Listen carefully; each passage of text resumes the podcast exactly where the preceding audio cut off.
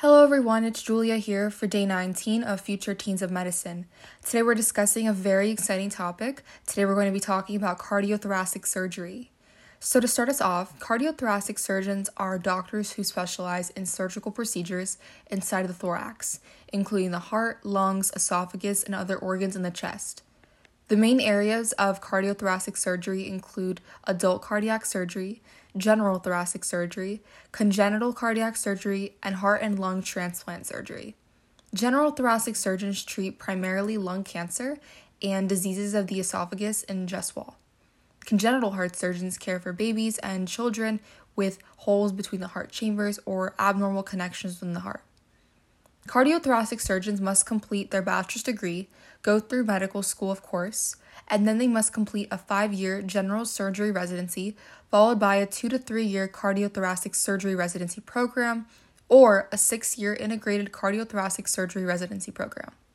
Additional training in a subspecialized area is optional, with the exception of congenital heart surgery, which does require a completion of a one year fellowship. In terms of working environment, cardiothoracic surgeons typically work in hospitals where they perform both scheduled and emergency surgeries.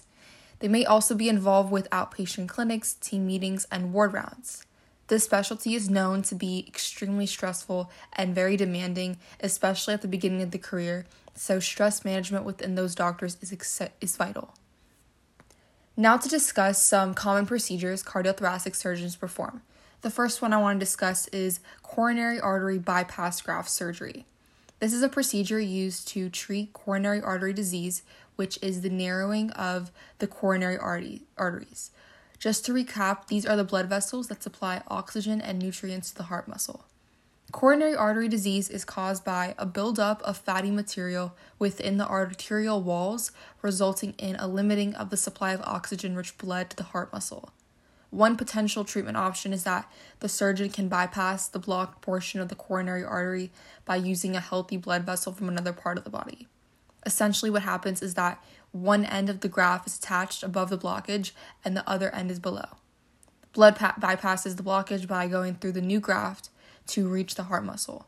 Normally, a large incision is made in the chest and that and temporarily stops the heart to open the chest, your doctor will then cut the sternum in half lengthwise and then spread it apart.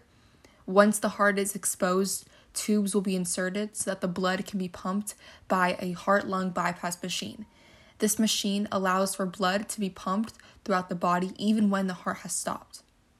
Another common procedure is called a carotid endarterectomy. This procedure treats carotid artery disease, which is when fatty, waxy deposits build up in one of the carotid arteries, which are the vessels on each side of your neck. This plaque buildup could potentially restrict blood flow to your brain, and this plaque buildup even increases the risk of you having a stroke.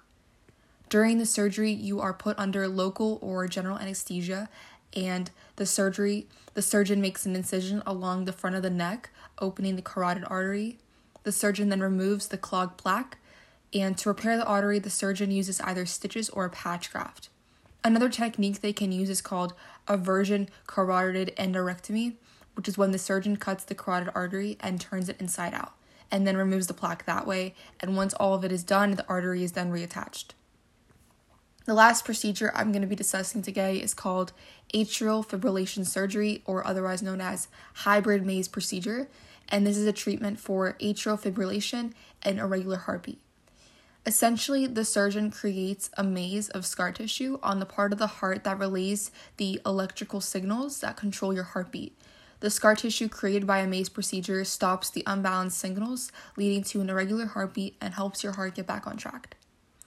Thank you so much for listening, guys. I hope you all enjoyed today's lesson on cardiothoracic surgery.